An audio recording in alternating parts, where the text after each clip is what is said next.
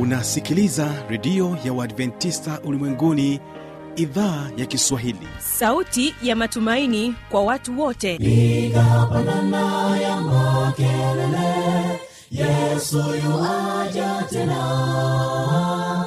Ipata sauti imba sana yesu yuaja tena. Anakuja anakuja yesu yuaja tena hii ni sauti ya matumaini kwa watu wote.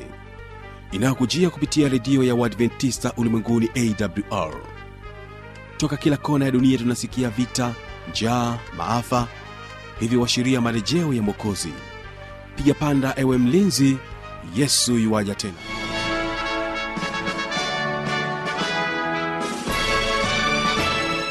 tena mpendo wa msikilizaji wa idhaa ya kiswahili ya redio adventista ulimwenguni awr hii leo ungana nami mtangazaji wako kibaga wilson katika matangazo yetu kupitia masafa mafupi ya mita bendi 25 kutoka hapa morogoro tanzania na bila kusahau rock fm lakini vilevile vile morning star fm endelea kunipata kwa mtandao wa www org leo kipindi hewani ni biblia ya kujibu. Awali ya yote hawa hapa waimbaji wa ndembezi kwaya kutokea kule shinyanga wanakwambia yesu mfadhili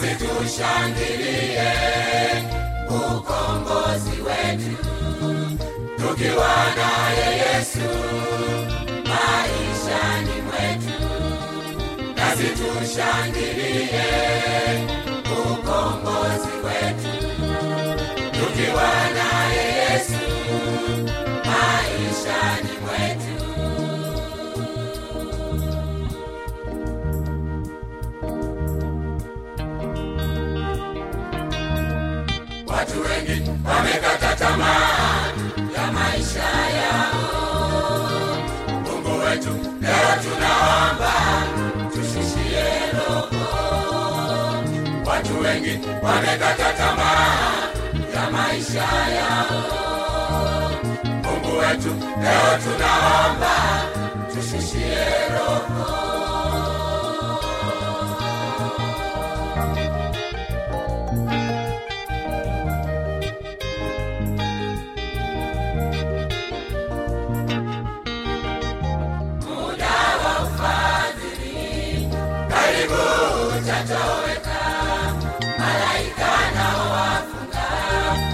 kazi yao waliopewa watakatifu wote wakiaga dunia waliokombolewa kwa damu yake yesu watakatifu wote wakiaga dunia waliokombolewa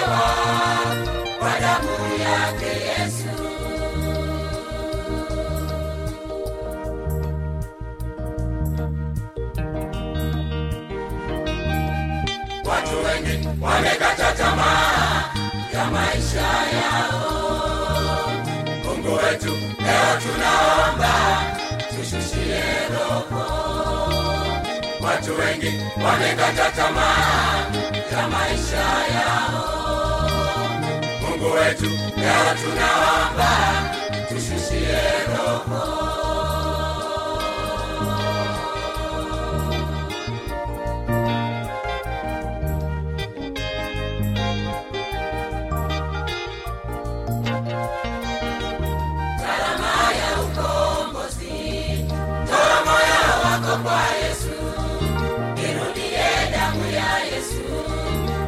ikusafishe moyo wako. Achana na yoyote yanayokusumbua. Msalaba wa yesu tazama karibali achana na yoyote yanayokusumbua. Msalaba wa yesu tazama kalvari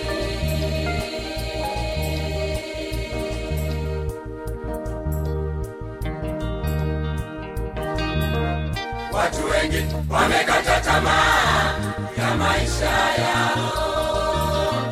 Mungu wetu leo tunaomba tushushie roho. Watu wengi wamekata tamaa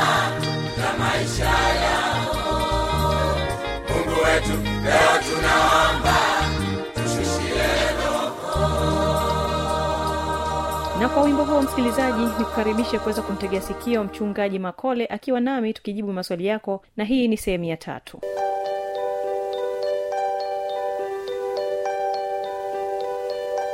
Kanisa la kwanza liwe la kweli dalili ya kwanza ni kuwa na waende kwa sheria. Wanafuata sheria? Hawa watu je wanazungumza lugha moja na mungu katika habari ya uzinzi? Wanazungumza lugha moja na mungu katika habari ya kuwa na miungu mingine. Wanazungumza lugha moja na mungu katika habari ya kutamani katika siku ya ibada katika habari ya kuheshimu wazazi katika habari ya kuwa na mungu mmoja usio na miungu mingine. Kama hawazungumzi lugha moja na mungu hapa hamna kanisa la kweli kwa sababu mungu anataka watu wasiwe wezi. Ili kanisa la kweli je linasema ni sahihi au sio sahihi? Ukishaona kanisa linakataa habari ya sheria ya mungu basi hapo hamna asubuhi. Kwa hiyo hiyo dalili ya kwanza isaya ametusaidia. Dalili ya pili isaya ametu- ametuambia hivi waende kwa ushuhuda. Ushuhuda ndio unaotajwa katika kitabu kile cha ufunuo kumi na tisa mstari wa kumi. Je, tusome hapo ufunuo kumi na tisa kumi. Kama una biblia yako tu hapo fuatana nami katika kitabu cha ufunuo kumi na tisa kumi. Maandiko anasema hivi nami nikaanguka mbele ya miguu yake ili nimsujudie. Akaniambia angalia usifanye hivi mimi ni mjoli wako na wandugu zako walio na ushuhuda wa yesu. Msujudie mungu kwa maana ushuhuda wa yesu ndio roho ya unabii. Kwao unaona anachokisema isaya kwamba wawe na sheria hiyo ya kwanza. Lakini ya pili wawe na ushuhuda. Ushuhuda tumeambiwa hapa katika kitabu cha ufunuo kumi tisa kumi kwamba ushuhuda ni roho ya unabii. Na roho ya unabii ndio ambayo imedhihirishwa katika kanisa la wadventista wa sabato kwa kupitia huduma ya ellen white ambaye anaaminiwa na kanisa la wadventista wa sabato kuwa ni nabii na kwa kweli machapisho yake yamesaidia kwa sehemu kubwa sana kufungua kweli za bibilia kufungua kweli za bibilia na hasa katika vitabu vile vya danieli na ufunuo. Kwa utakuja kuona kwamba katika sehemu ya kwanza wawe na sheria. Sehemu ya pili wawe na ushuhuda ndio roho ya unabii. Kwa hiyo hapo hiyo inakuwa ni dalili ya kujua kanisa la mungu. Na hata hivyo katika lugha ya mafumbo ya biblia hasa katika kitabu kile cha ufunuo sura ya kumi na mbili haya mambo yametajwa yaani sheria pamoja na ushuhuda yametajwa katika lugha ya picha.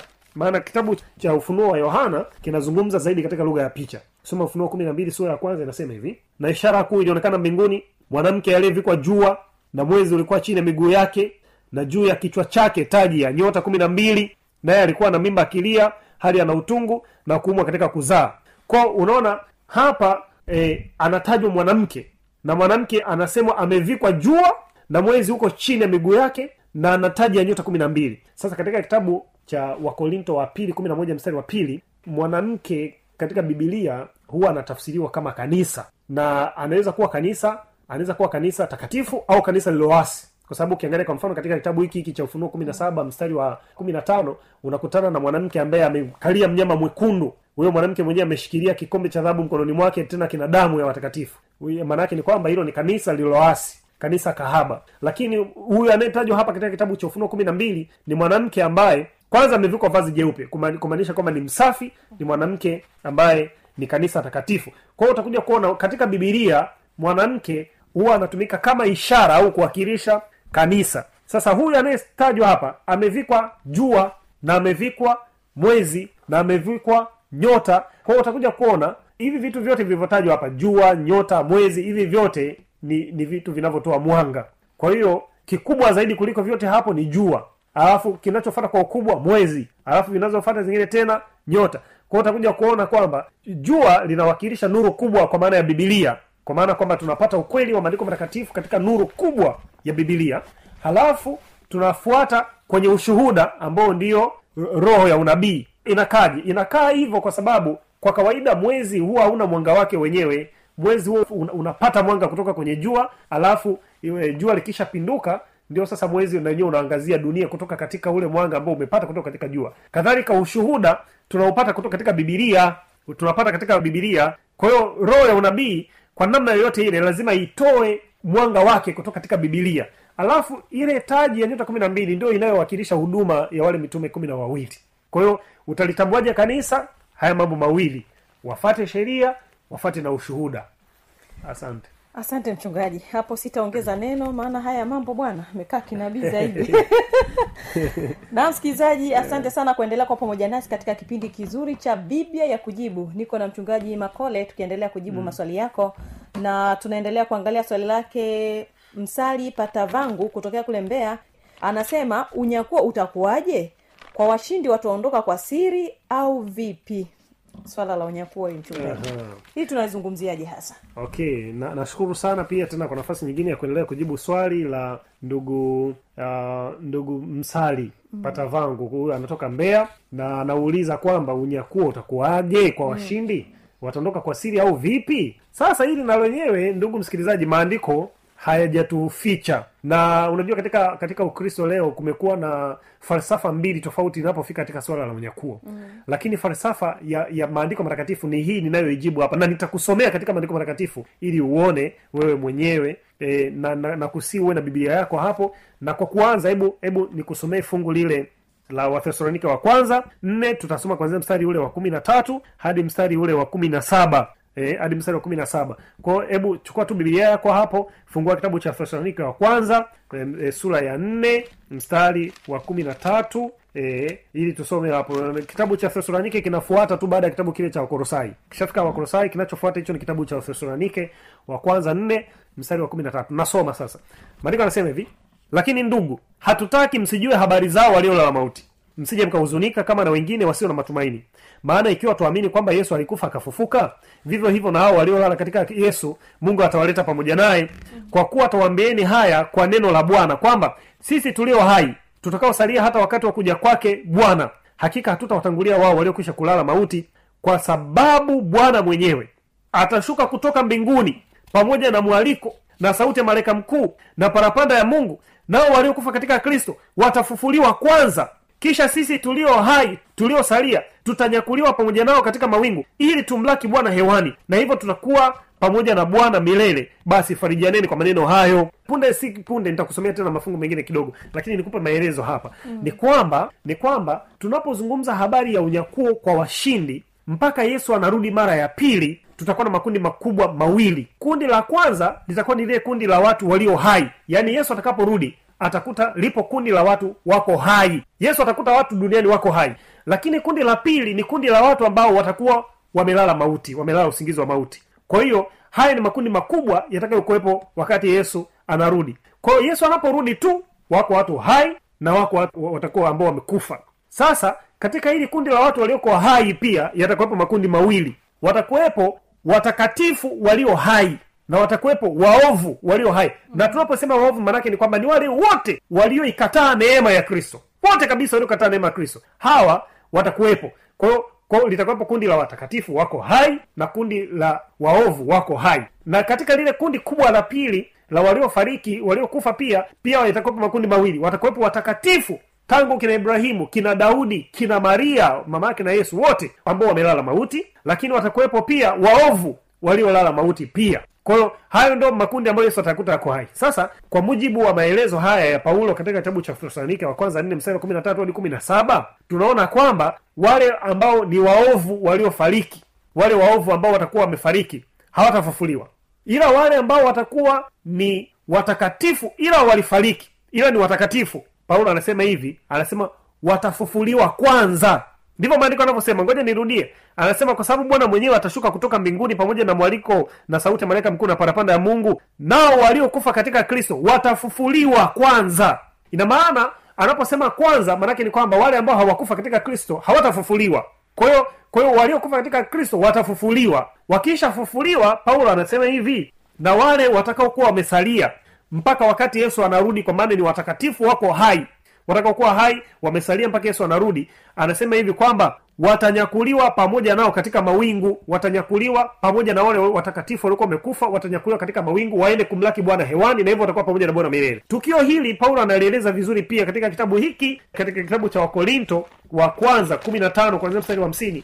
Hilo tukio paulo amelieleza vizuri sana pia pale katika mstari wa hamsini anasema ndugu zangu nisemayo ni haya ya kuwa nyama na damu haziwezi kuurithi ufalme wa mungu wala uharibifu kurithi kutokuharibika. Angalieni nawaambia ninyi siri hatutalala sote lakini sote tutabadilika. Kwa dakika moja kufumba na kufumbua wakati wa parapanda ya mwisho maana parapanda italia na wafu watafufuliwa wasiwe na uharibifu nasi tutabadilika. Maana sharti uharibikao huvae kutokuharibika na huu wakufa uvae kutokufa. Basi huu uharibikao utakapovaa kutokuharibika na huu wakufa utakapovaa kutokufa hapo ndipo litakapokuwa lile neno lililoandikwa mauti imemezwa kwa kushinda.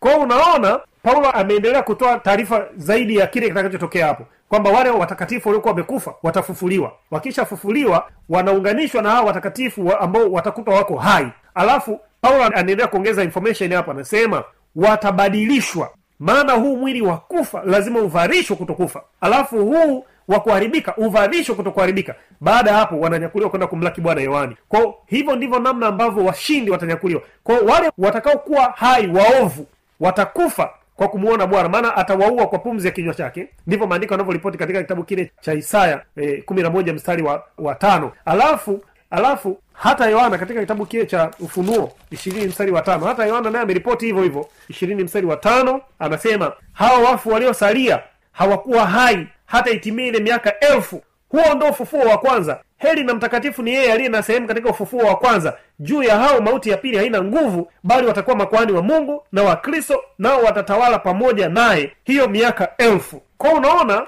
ule ufufuo wa kwanza umetajwa kuwa ni ufufuo wenye heri kwa sababu ni ufufuo wa watakatifu kwa sababu ni ufufuo ambao ukishafufuliwa katika huo hufi tena wala mauti ya pili haina nguvu. Kwa hiyo mauti ya pili ni ipi? Mauti ya pili ndio inayotajwa katika kitabu cha ufunuo ishiri na moja mstari wa nane. Inasema hivi bali waoga na wasioamini na wachukizao na wauaji na wazinzi na wachawi na hao waabuduo sanamu na waongo wote sehemu yao ni katika lile ziwa liwakalo moto na kiberiti. Hii ndiyo mauti ya pili. Kwa maanaake ni kwamba wale waovu wote ambao wametajwa hapa watakufa wa ambao watakutwa hai. Na wale waliokuwa wamekufa hawatafufuliwa watakuja kufufuliwa miaka ile elfu itakapoisha baada ya yesu kuwa amenyakua hao watakatifu amekwenda nao mbinguni watakaa huko miaka elfu ikisha kuisha wakati anarudi sasa na yerusalemu mpya ndio wanafufuliwa hawa watu alafu wanahukumiwa wana, wana na kwa ajili ya mauti ya pili. Hivyo ndivyo itakavyokuwa. Kwa hiyo ndugu msali pata vangu kutoka mbeya unyakuwa bibilia ni huo wa washindi wa, hawataondoka kwa siri. Mm. wataondoka kwa tukio la waziwazi kabisa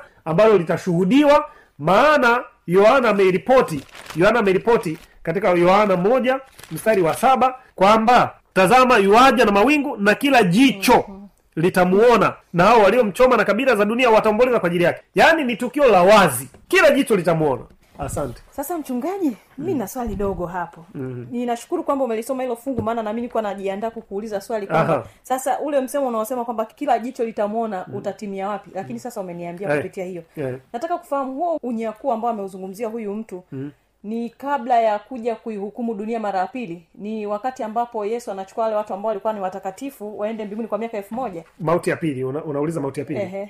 Mauti ya pili inakuja kutokea yesu anapokuja duniani mara ya tatu. Mara ya kwanza Ehe. yesu alikuja akazaliwa kama mtoto mm-hmm. akaondoka. Mara ya pili anakuja kuwachukua watakatifu waliokuwa wamekufa na walio na atakao wakuta wako hai. Mm. ataondoka nao kwenda mbinguni wakati wa dhambi wako duniani. Wakati wa dhambi wako duniani na patakuwa na kipindi cha miaka elfu itapita hapo. Alafu ile miaka elfu itakapoisha huko mbinguni yesu anarudi hapa na yerusalemu mpya. Na hicho kisa kinaelezwa vizuri kabisa katika kitabu cha ufunuo ishiri na moja kwanzia mstari wa kwanza kwamba mungu sasa kufumba na kufumbua atatengeneza dunia na nchi mpya. Alafu ile yerusalemu itakuja ikiwa na watakatifu ndani yake. Sasa ndiyo mauti ya pili itatokea kwa sababu wale waovu lazima wafufuliwe na wakisha kufufuliwa ndio sasa wanahukumiwa kwenda katika mauti ya pili. Maanaake ni kwamba hao wanapotea milele kwa sababu walichagua hivyo. Ah, msikilizaji tunaendelea na kipindi chetu cha biblia kujibu na tunaendelea kujibu swali lake nehemia yonas kutokea mbeya ambaye anasema dunia ina miaka mingapi tangu imeumbwa okay ni swali zuri.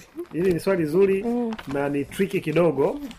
E, na unaposema triki maanake ni kwamba lina, lina kamtego kidogo na inabidi inabidi tuondoe kale kamtego kwanza. Inabidi tuutoe mtego kwanza. E, na mtego wenyewe nimeuona huko hapa. Maana ndugu nehemia anasema dunia ina miaka mingapi tangu imeumbwa? Sasa mtego huko hapo kwenye kwenye dunia. Kwamba kuna uwezekano wa kuchanganya mwanadamu pamoja na urekebishaji wa dunia una miaka mingapi? Pamoja na dunia yenyewe kwa maana ya tufe sasa hivi ni vitu vitu tofauti kwa sababu tukianza na na dunia yenyewe kwa maana ya tufe na tena hata na maji kwa mfano hata na maji katika bibilia hayajatajwa umri wake. Yaani ukiutafuta katika bibilia umri wake hauwezi kupatikana kwa sababu kinachoelezwa katika kitabu cha mwanzo ni ule urekebishaji. Mungu alipoanza kuumba akaumba kwanza akasema iwe nuru ikatokea nuru ilipotokea nuru baadaye mungu akaendelea anasema roho wa mungu akatulia juu ya uso wa vilindi vya maji. Kwa hiyo hicho kitabu cha mwanzo hakianzi kuonesha mungu akiliumba ili tufe na maji. Hivyo vitu katika kitabu cha mwanzo vinaanza kuonyeshwa tayari vipo roho wa mungu akiwa ametulia juu ya uso wa vilindi vya maji alafu baadaye mungu anaweza kufanya urekebishaji anatengeneza anga baadaye anatenganisha maji nchi kavu inapatikana baadaye anaanza eh, kuumba mimea alafu na ndege alafu na samaki alafu na baadaye nakwenda na wanyama baadaye na binadamu. Unatazama hivyo. Mm-hmm. kwa hiyo dunia pamoja na maji hayatajwi umri wake. Kwa, kwa kujibu hili swali kwa maana ya mtego huo tumeutoa kwamba dunia ina miaka mingapi tangu imeumbwa. Kwa kweli katika hiyo stori ya mwanzo umri ule. Wala hakuna mahali pengine katika bibilia panaposema kwamba uh, umri huo ni umri kiasi gani. kwa hiyo tunachoweza kusema sasa katika kitabu kile cha kumbukumbu la torati 29 29 yale yaliyo ya siri ni ya mungu lakini yale tuliyopewa ni ya kwetu sisi na watoto wetu. Sasa labda tu kwa kuongezea information sasa kwamba je ule urekebishaji ambao mungu ameufanya ili kuandaa mazingira ya mwanadamu kuishi pamoja na na mwanadamu mwenyewe wana umri gani ndio katika kitabu cha matayo na kitabu kile cha mambo ya nyakati na vitabu vya mwanzo ukifuata vile habari ya vizazi ukifuata habari ya vizazi zile generations ndio unaweza sasa wanatheolojia wanakubaliana mpaka leo binadamu tangu walipoumbwa tangu adamu mpaka leo imepita sasa miaka elfu sita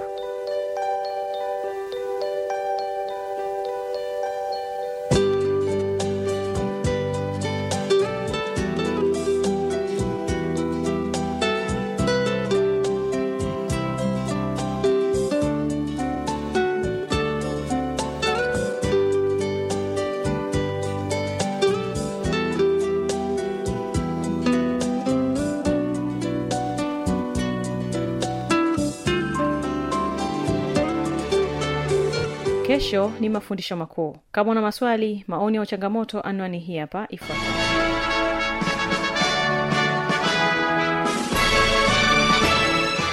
Redio ya uadventista ulimwenguni awr sanduku la posta 172 morogoro tanzania. Anwani ya barua pepe ni kiswahili at awrrg namba ya mawasiliano simu ya kiganjadi 745 184882 ukiwa nje ya tanzania kumbuka kwanza na namba kiunganishi alama ya kujumlisha 255 unaweza kutoa maoni yako kwa njia ya facebook kwa jina la awr tanzania.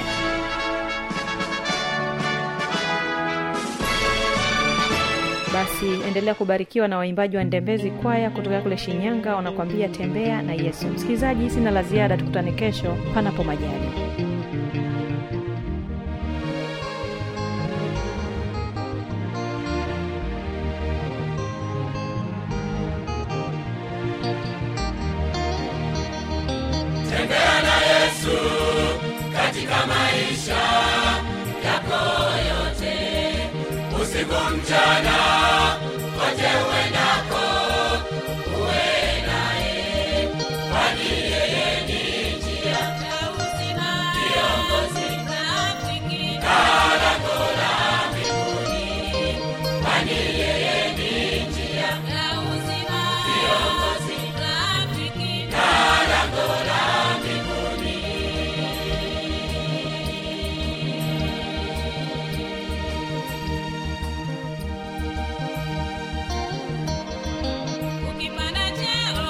kama una yesu ni kazi bure. Uwe ni tajiri. Kama una yesu mali yako bure. Masikini. Kama una yesu utaangamia kama una yesu maombi yako bure. Cheo. Kama una yesu ni kazi bure. Uwe ni tajiri. Kama una yesu mali yako bure. Masikini. Kama una yesu kama una yesu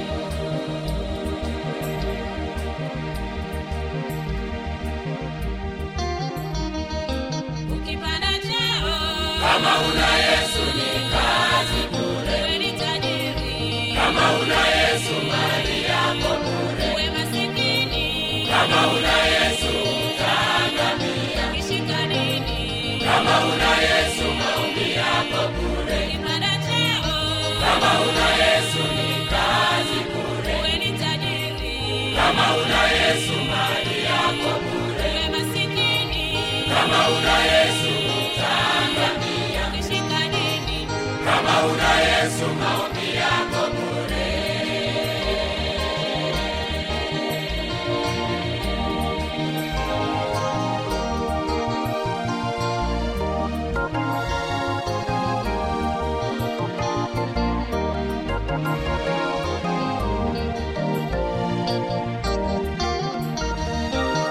we mwokozi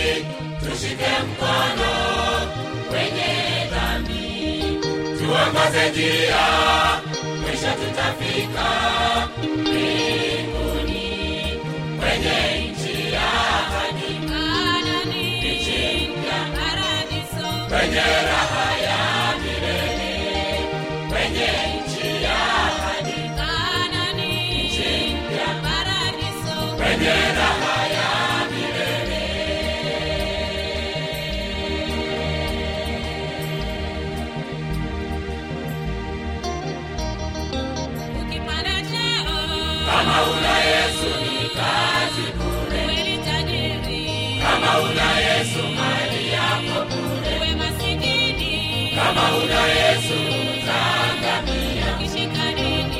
kama una yesu maombi yako bure kama una ni kazi kama una yesu